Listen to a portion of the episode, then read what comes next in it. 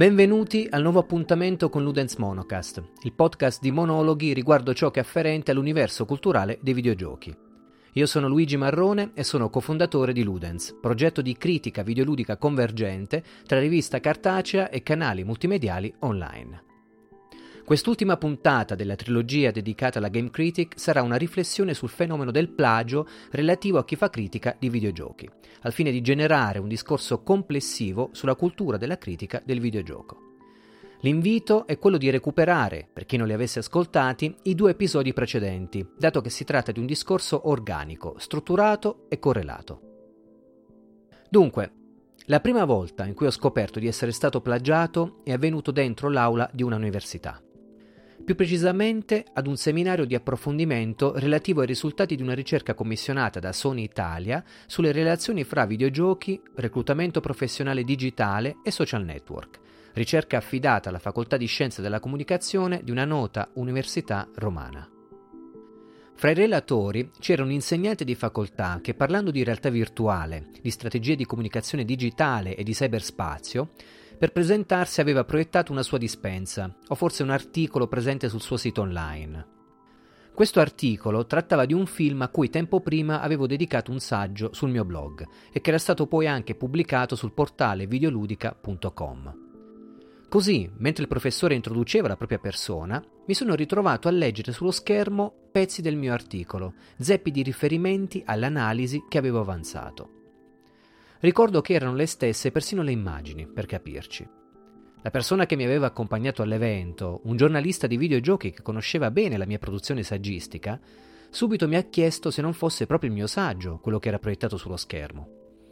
Ricordo di avergli annuito, a confermargli il tutto. E durante il seminario lui aveva insistito nel darmi di gomito, nell'invitarmi a farlo presente, perlomeno a dire qualcosa, ma io ho lasciato correre. Ricordo che mi sentivo imbarazzato più che altro. Ma non per me, nel vedere il plagio del mio lavoro, ma per il professore. Un insegnante che per la sua attività di ricerca veniva, presumo, ben pagato, e io che al tempo invece lavoravo part-time in un call center, a prendermi le bestemmie dei clienti ogni santo giorno. Ecco, diciamo che la situazione mi faceva abbastanza specie, più che altro. La seconda volta in cui ho scoperto di essere stato plagiato è stato grazie ad una citazione pubblicata all'interno di un articolo del mio blog e relativa ad uno scrittore la cui produzione letteraria era sempre stata lontana dai videogiochi. Avevo trovato la cosa abbastanza curiosa e quindi vi avevo scritto un pezzo ad hoc. Pochi giorni dopo, alcuni stralci rimaneggiati del mio articolo, assieme a questa citazione, erano comparsi sul portale di un noto sito specializzato di videogiochi a firma di uno dei suoi giornalisti. Tra l'altro, nei commenti all'articolo, il giornalista si era anche preso i complimenti pubblici per il pezzo da parte del suo caporedattore. Ancora ricordo oggi quanto al tempo mi ero divertito nel leggere i commenti in cui l'autore si comportava con disinvoltura, come se davvero fosse stato lui ad arrischiarsi intellettualmente a scoprire un autore, un'isola, da solo. L'ultimo plagio che ho scoperto in ordine di tempo è stato sempre consultando uno dei principali portali italiani che si occupano di videogames. Parliamo di un articolo celebrativo per l'anniversario di una famosa saga di videogiochi. Tempo prima avevo pubblicato sul mio blog un saggio sulla stessa saga. Il mio lavoro era stato preso, sezionato e copiato nelle parti più funzionali al discorso. Tre o quattro frasi erano rimaste pressoché le stesse, oltre a vari riferimenti, ma devo dire che il tutto era stato rimodellato con un bel lavoro. Anche in questo caso non ho voluto sollevare un polverone. Ho fatto presente la cosa ad alcuni contatti privati, ma senza esporre nulla pubblicamente o altro. Questi sono solo tre esempi personali di cui sono venuto fortunosamente a conoscenza, ma dopo anni di scrittura di videogiochi, immagino che sparsi in giro vi siano altri plagi, o quantomeno altri riferimenti e richiami alla mia produzione. E chissà quanti altri saggisti o articolisti vengono plagiati senza saperlo, è chiaro. In ogni caso, ad agosto 2018 è comparsa in rete la notizia che un editor di IGN US, tale Philip Musin, era stato accusato di plagio. Si è poi scoperto che interi pezzi della sua recensione di Dead Cells, opera dello sviluppatore Motion Twin, erano stati presi di sana pianta dal canale indipendente dello youtuber Boomstick Gaming, che proprio alcuni giorni prima aveva pubblicato la sua videoanalisi dello stesso gioco. In un video diventato poi virale, Philip Musin aveva evitato di confrontarsi con la natura dei suoi errori, oltre che di scusarsi e ammettere chiaramente il plagio. Anzi, aveva poi lanciato una sfida al portale Kotaku, altro importante sito di videogiochi che lo aveva accusato, a trovare altri plagi nella sua produzione critica.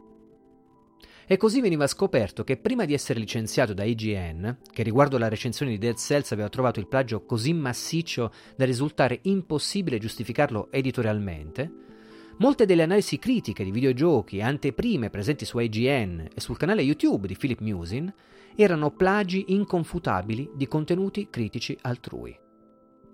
In pratica Philip Musin aveva un passato da plagiatore che aveva attinto a siti di videogiochi, youtubers, forum e addirittura pagine di Wikipedia. Ma perché parlare di Philip Musin nell'ambito di questa trilogia di puntate sulla critica di videogiochi? Perché credo che il caso Musin connoti alcuni aspetti che per loro natura e concezione culturale infestano la critica videoludica. Chiamare in causa Philip Musin, vale a dire un plagiatore di critica videoludica, equivale a chiamare in causa l'intero ambito culturale della Game Critic, assieme a molte altre istanze che caratterizzano la sua produzione. Ora, non è questo lo spazio in cui ribadire come Internet sottende a un modello di impresa aperto e gratuito, penso al software libero, alla musica gratuita, in definitiva alla cultura della facilità della copia che si è imposta nel tempo, e che ha creato una sorta di modello economico neoliberista dominante online, basato appunto sul concetto di gratuità.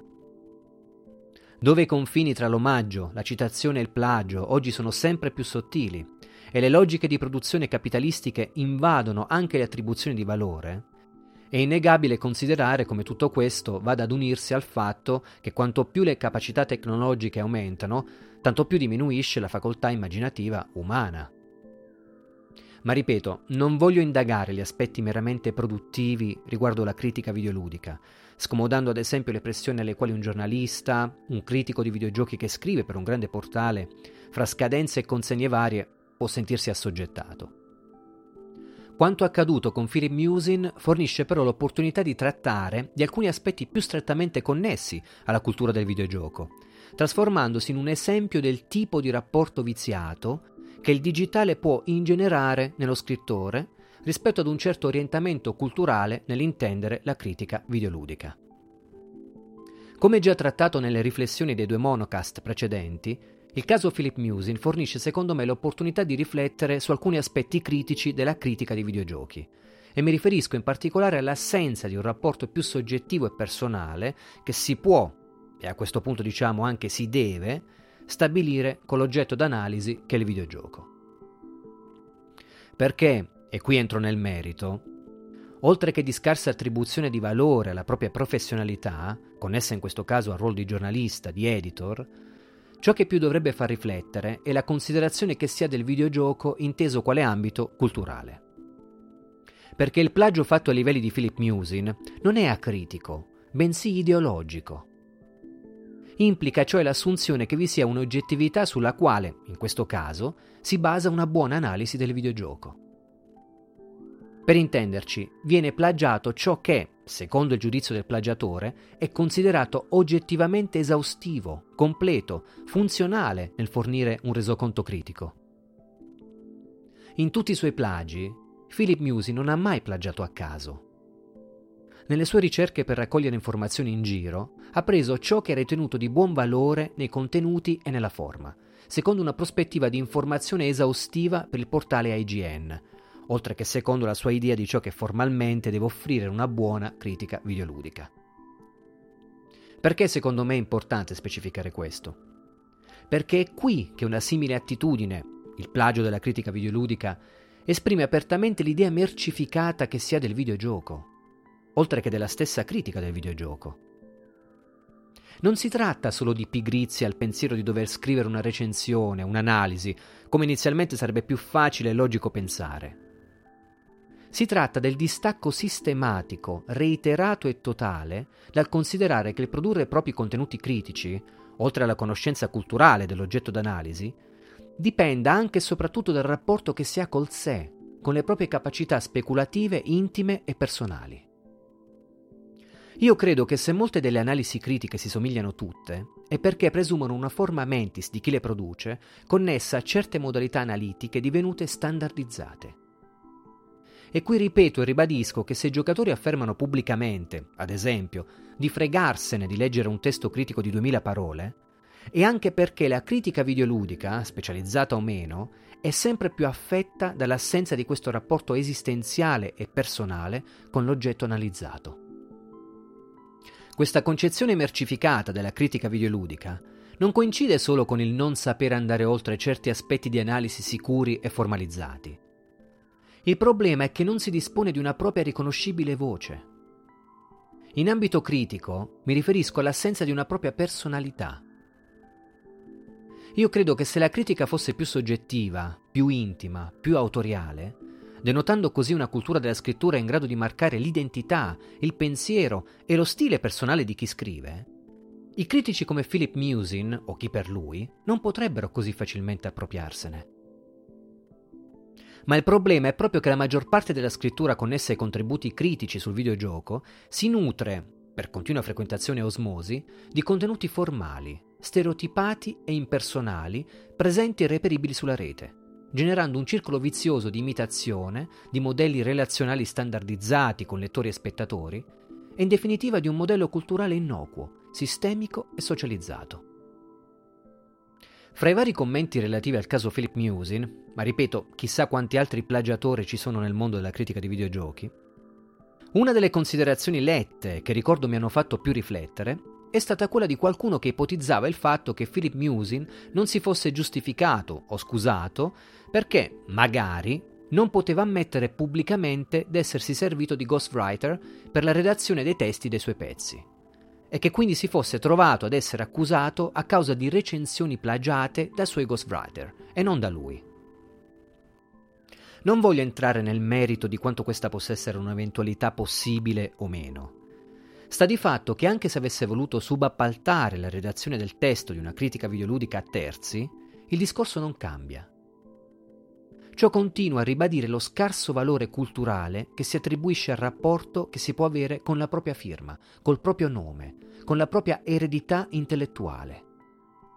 E infine, con l'oggetto culturale della propria passione, il videogioco la cosa più intima che si può esprimere di se stessi, vale a dire il proprio stile, la propria voce, la relazione psicologica e multidisciplinare che può instaurarsi fra la propria cultura e l'oggetto d'analisi, il videogioco, con il ghostwriting viene rimessa ad un terzo che resterà sconosciuto. Perché è importante sottolineare questo, trattando di videogiochi?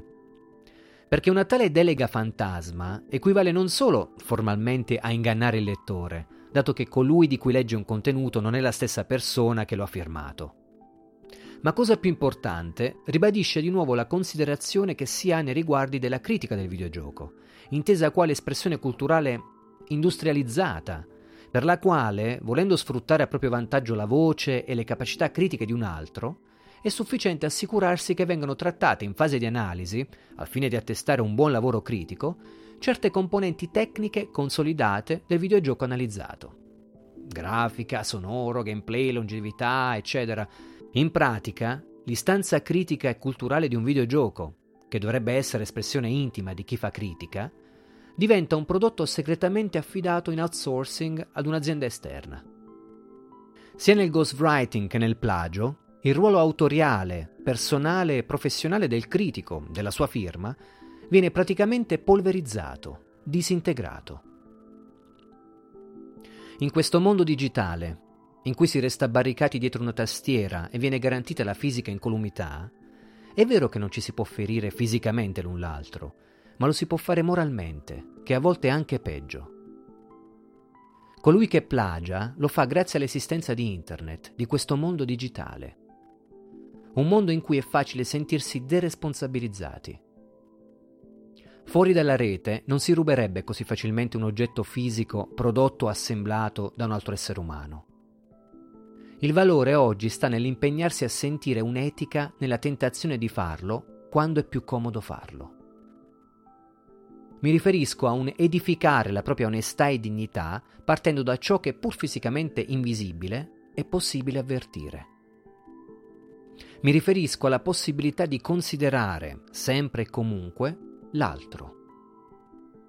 Così come l'impegno culturale in qualità di lettori risiede nel mettersi nei panni intellettuali di un altro essere umano che fa critica di videogiochi, il valore di chi scrive sta nel sentire comunque, dietro le parole prodotte da un altro, non un'assenza fisica, l'assenza di un testimone, bensì un altro essere umano.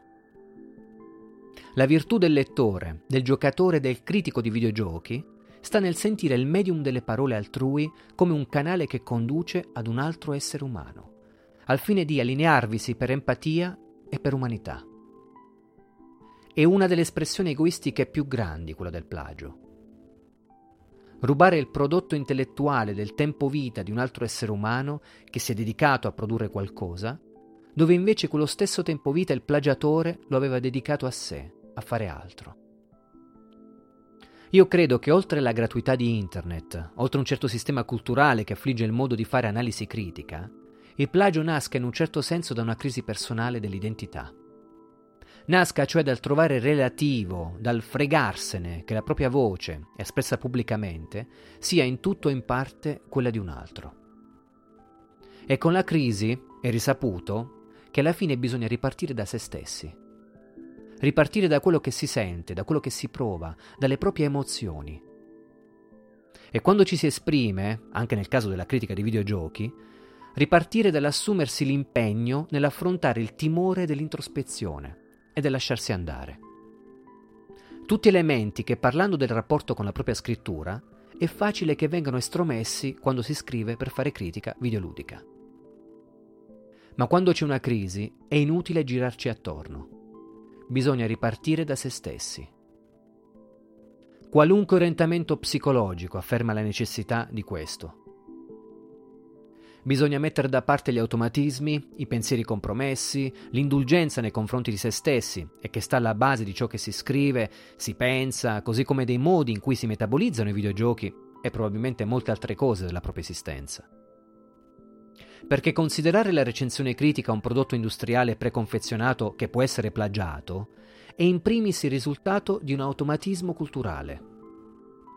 Il risultato di una cultura orgogliosa quanto condizionata in piena crisi di identità. Ed è così che la critica videoludica può perdersi poi nella propria malafede, nei suoi vizi e nel rifiutare di scusarsi, come ha fatto Philip Musin, dopo essere sfociata a muso duro nel plagio. Bene, con questa ultima riflessione si chiude la trilogia di monocast dedicata alla Game Critic, argomento che nulla vieta possa essere ripreso in uno dei futuri episodi. Grazie mille per l'ascolto e per l'interesse nel progetto Ludens. Questo è anche un invito a consultare il sito www.ludens.it per effettuare una donazione e ricevere la rivista Ludens a casa. Si tratta di un modo per finanziare questo progetto indipendente di convergenza critica e culturale sul videogioco. Alla prossima con Ludens Monocast. Ciao!